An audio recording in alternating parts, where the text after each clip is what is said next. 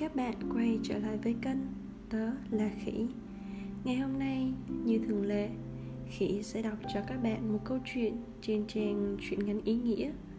Đó là một bài viết mang tên Sự hào phóng đích thực. Cho đi những gì ta không cần nữa thật dễ dàng, nhưng phải tự nguyện rời bỏ những gì ta yêu thích thì vô cùng khó khăn, phải không nào? Tuy nhiên, tinh thần đích thực của hành động cho đi ấy chính là đem tặng với cả trái tim từ chính bạn.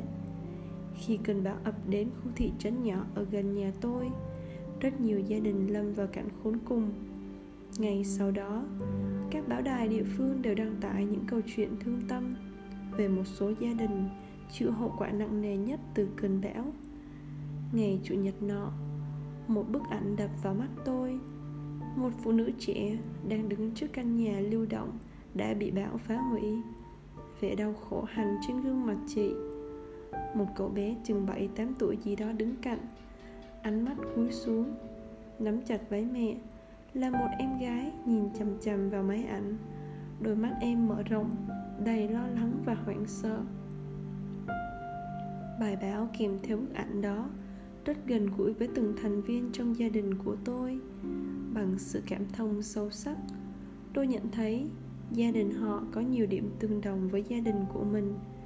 Đây sẽ là dịp phù hợp để dạy các con tôi về việc cần phải giúp đỡ những người kém may mắn hơn chúng. Tôi buộc bức ảnh của gia đình đó lên chiếc tủ lạnh trong nhà và bắt đầu giải thích về cảnh ngộ của họ với hai đứa con sinh đôi lên bảy là Brad và Britt, và cô con gái ba tuổi Megan. Chúng ta thì có quá nhiều, trong khi những người nghèo khổ này thì chẳng có gì cả. Tôi nói, chúng ta sẽ chia sẻ với họ những gì chúng ta có.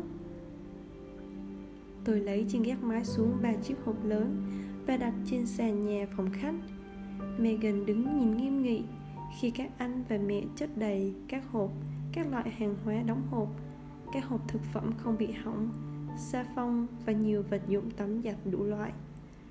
Lúc tôi phân loại quần áo cả nhà, tôi khuyến khích các con xem qua đống đồ chơi của chúng để đem tặng những thứ chúng không thích nữa. Megan im lặng quan sát khi các anh chất đống những đồ chơi đã bỏ xó từ lâu.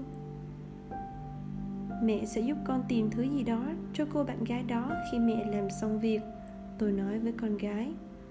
Hai con trai tôi bỏ tất cả số đồ chơi của chúng đã chọn để cho đi vào một chiếc hộp, trong khi tôi bỏ đống quần áo vào hộp thứ ba. Lúc đó, bé Megan bước tới, ôm sát ngực là Lucy, con búp bê nhồi bằng dĩa rách nó rất yêu quý, đã rách mòn và phai màu.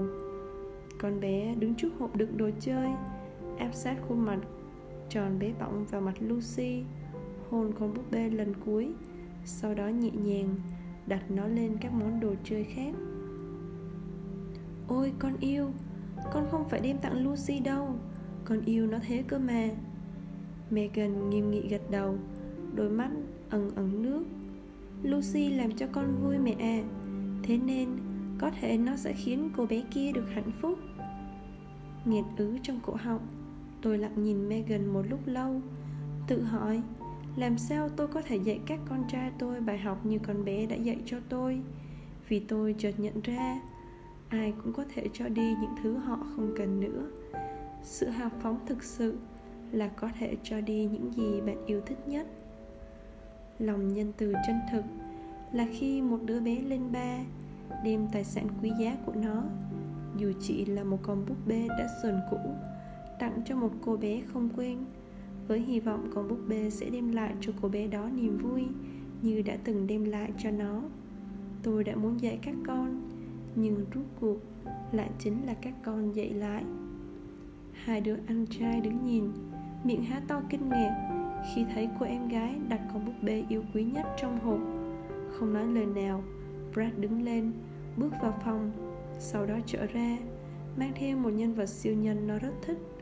Thoáng chút ngần ngại, Brad cầm lấy món đồ chơi, nhìn sang Megan, rồi đặt nó vào cạnh Lucy. Một nụ cười chậm rãi mở trên khuôn mặt của Brad. Sau đó nó đứng dậy, hai mắt lấp lánh khi tìm ra một vài chiếc ô tô bằng hộp diêm vốn là niềm tự hào của nó. Tôi thật ngạc nhiên khi thấy hai cậu con trai cũng nhận ra ý nghĩa trong cử chỉ của bé Megan. Nén vào lòng những giọt nước mắt xúc động, tôi giang tay ôm lấy cả ba đứa. Bắt chước đứa con bé bỏng, tôi bỏ chiếc áo khoác màu nâu đã cũ có cổ tay áo bị sờn khỏi thùng quần áo và thay vào đó là chiếc áo khoác màu xanh vừa mua tuần trước. Tôi hy vọng người phụ nữ trong bức ảnh cũng sẽ thích nó như tôi. Cho đi những gì ta không cần nữa thật dễ dàng, nhưng phải tự nguyện rời bỏ những gì ta yêu thích thì thật vô cùng khó khăn, phải không nào? Tuy nhiên, tinh thần đích thực của hành động ấy là đem tặng với cả trái tim từ chính bạn. Bài viết hôm nay đến đây là kết thúc. Đây chắc hẳn là một câu chuyện mà chúng ta hay được nghe, hay được kể, và rất người, rất nhiều người muốn chỉ cho chúng ta thấy những cái hay trong câu chuyện ấy. Trong giai đoạn này, khi đại dịch covid mười chín đang diễn ra ở nhiều vùng tại Việt Nam, và nếu thật sự bạn đang nghe bài viết này vào ngày năm tháng bảy năm hai nghìn không trăm hai mươi mốt, thì thật sự ngoài kia có rất nhiều người đang gặp khó khăn. Đã có nhiều đợt dịch xuất hiện, nhưng có lẽ đây là đợt dịch đem lại nhiều hậu quả nặng nề nhất, đặc biệt là đối với những người mà họ mất công ăn việc làm vì đợt dịch này. Khi ra ngoài đường, nhiều quán ăn đóng cửa. Nhớ đến những người, những chú bảo vệ đã từng dắt xe cho mình, tự nhiên khi là có câu hỏi, không biết họ giờ đang ở đâu, đang làm gì, gia đình họ sẽ sống như thế nào nếu không có khoản lương từ họ.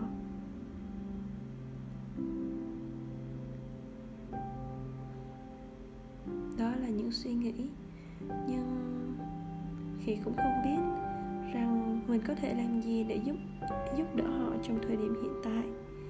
Vì vậy, khi tự nhủ với bản thân, thôi thì mình hãy làm tốt nhất những gì trong khả năng của bản thân mình.